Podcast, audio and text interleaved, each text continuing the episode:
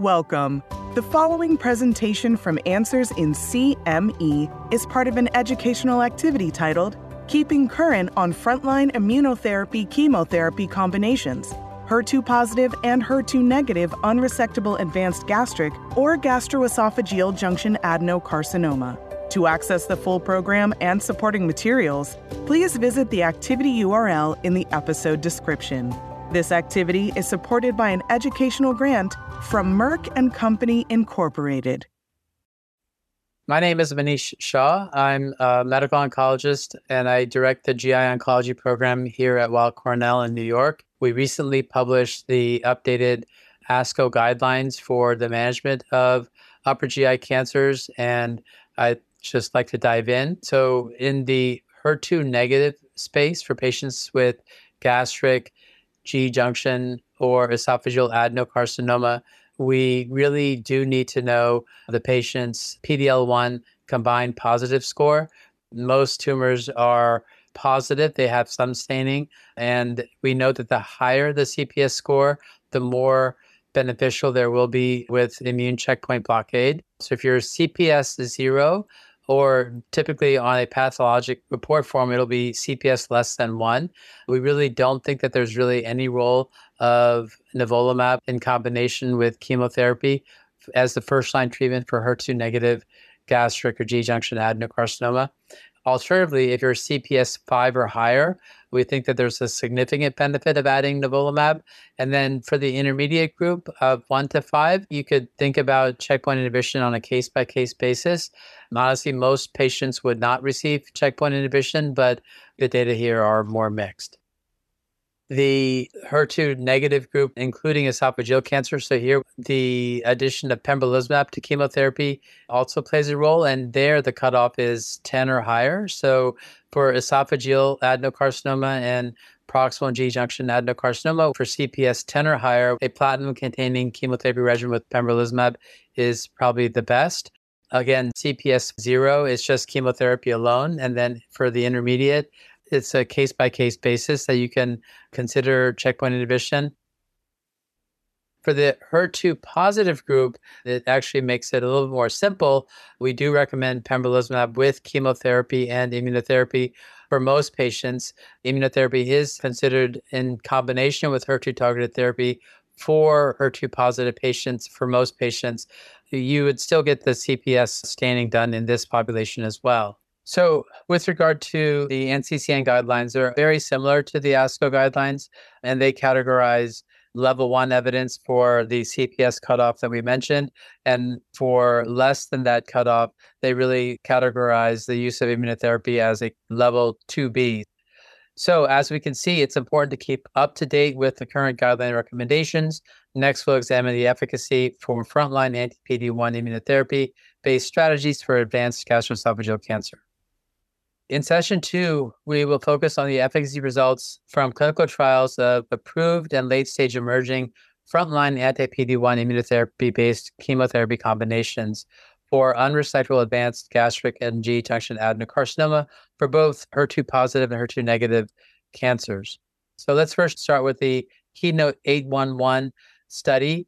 This was a landmark study evaluating chemotherapy plus trastuzumab with and without pembrolizumab in HER2 positive gastric cancer. The response rates to the addition of pembrolizumab are quite significant. And based on that, the FDA approved pembrolizumab in this population. Recently, we just got the survival data, and very clearly, you need to have a CPS positive score, one or higher, to gain the benefit in terms of survival. If you have a score of less than one, in fact, chemotherapy and trastuzumab was better than adding pembrolizumab. So that's an important update that affects our practice. And then Checkmate 649, once again, the CPS 5 or higher population had the most benefit with the addition of nivolumab to chemotherapy. And although the study was positive and all randomized, that was driven almost exclusively from the CPS 5 or higher population. And then more recently, the Keynote 859 study demonstrated the efficacy of pembrolizumab plus chemotherapy in the first line treatment setting for gastric and G junction adenocarcinoma. This was a large study of almost 1,600 patients. And once again, if you have a CPS of 10 or higher, the addition of pembrolizumab significantly improves survival with chemotherapy over chemotherapy alone. Based on that, we do expect an approval of pembrolizumab in this population. Overall, immunotherapy is a critical component of the frontline treatment for both HER2 positive and HER2 negative disease. We need to know the HER2 status because it'll tell you if you need to target HER2 with trastuzumab based therapy, but we also need the PDL1 status. It's critical. If you're PDL1 positive and you're HER2 positive, you should get pembrolizumab plus chemotherapy plus trastuzumab. And if you're HER2 negative, then the CPS score of five or higher, you should add nivolumab, or if you're 10 or higher, you can add pembrolizumab as well. And again, for the intermediate scoring, it's a case by case basis. And then for less than one, it's really just chemotherapy alone. So in the next session, we're going to really talk about the safety of adding immunotherapy to chemotherapy for gastroesophageal cancers. In session three, we we're talking about optimizing the benefit of the addition of checkpoint inhibition to chemotherapy. And we're really focusing on the safety profiles from observed clinical trials in the role of addition of immunotherapy to chemotherapy and chemo plus trastuzumab. Here is a summary of the studies using frontline chemoimmunotherapy in gastroesophageal cancer. The positive studies are Checkmate 649, Keynote 859. These are both in HER2 negative populations. And then Keynote 811 is in the HER2 positive population. But across all studies, you can see that the addition of checkpoint inhibition to chemotherapy does increase the grade 3 4 toxicity rate by about 10 to 15%. The studies suggest that there are roughly about 5 to 10% increased toxicity with the addition of frontline PD1 therapy plus chemotherapy. And this toxicity rarely led to death. Most of these chemotherapy toxicities are grade three and four neutropenia, anemia, fatigue, and diarrhea. But don't forget about the immune related adverse events. They include hypothyroidism, rash, colitis, and pneumonitis. There is a timeline for immunotherapy related toxicities. The rash and diarrhea tend to occur early. Pneumonitis, myocarditis come later in timeline overall, adding immunotherapy to chemotherapy is well tolerated. You have to watch out for some of the immune related adverse events, but apart from that, you can manage the toxicity really quite well. So, in summary, there's always risks and benefits to weigh. We're talking about a significant improvement in survival, roughly 25 to 35% improvement in survival for a modest increase in grade three and four toxicity. We will now transition to the next session. So, in session four, we're going to talk about the biomarkers that are important for personalized therapy in the frontline chemotherapy, immunotherapy combination strategies for upper GI cancers. So, in this session, our focus is the importance of biomarkers in optimizing patient outcomes for upper GI cancers. So, there are significant number of biomarkers in upper GI cancers. PDL1 expression is important. The MSI high or MMR status is important as well as TMB. There is overlap from that. So most MSI high tumors will be high in PDL1 expression. Most EBV positive tumors will be high in PDL1 expression.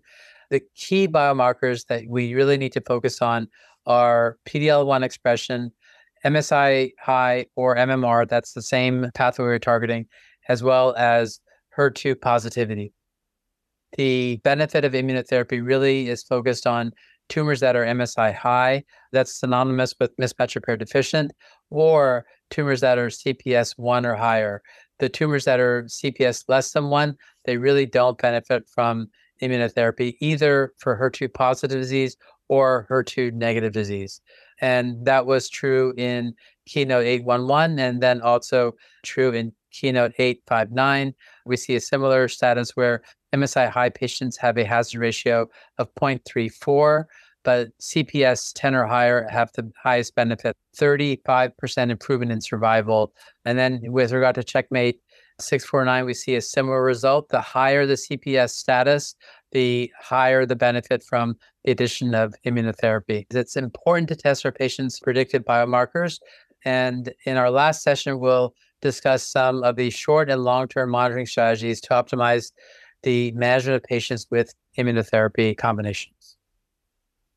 So, in session five, we're talking about how do we manage patients on immunotherapy, chemotherapy combinations. We'll describe practical strategies to manage adverse events from frontline immunotherapy based combinations. And it's really important because immunotherapy will be part of our treatment strategy for the majority of patients with gastroesophageal cancer. So it's important to remember how to manage these patients. The tricky thing about immunotherapy is that the side effects can vary. They come from an overactivation of the immune system and they really cause some degree of autoimmunity. So that's why we measure TSH levels. We're wary about the adrenal axis. We see rashes, we see colitis, we see pneumonitis, but really anything where the uh, immune system is overactivated, you could see some toxicity. We've had patients with really, really horrific rheumatoid arthritis that got worse with the addition of immunotherapy. So the key first thing to do is to educate patients on the potential toxicities and the variety of toxicities that can occur and ask questions about any new symptoms. You need to monitor the thyroid panel for pituitary adrenal function. You need to monitor for colitis, for abdominal pain, diarrhea. You have to check for liver enzymes and CAT scans of the chest if you suspect pneumonitis. So for grade one, you would continue treatment in most cases. For grade two, you would consider steroids and review the toxicity. But for grade three or higher, you really need to manage the toxicity, stop the immunotherapy, and start steroids. There's also always a push to actually add anti TNF therapy as well, like infliximab or uh, similar agents. So the key message is that immunotherapy and chemotherapy is really a mainstay of therapy for upper GI cancers. There's significant activity, particularly for CPS positive patients, whether you're HER2 positive or negative. You need to be aware of the diversity of toxicities that can occur, and you need to manage this toxicity based on the significance of the toxicities. And then, just as a reminder, remember you really can't give these agents without knowing the biomarkers. So, you really need to check HER2, CPS, and mismatch repair status. Thank you very much. Thank you for listening. Please visit the activity URL in the episode description to view all program materials, complete the post test, and get a certificate.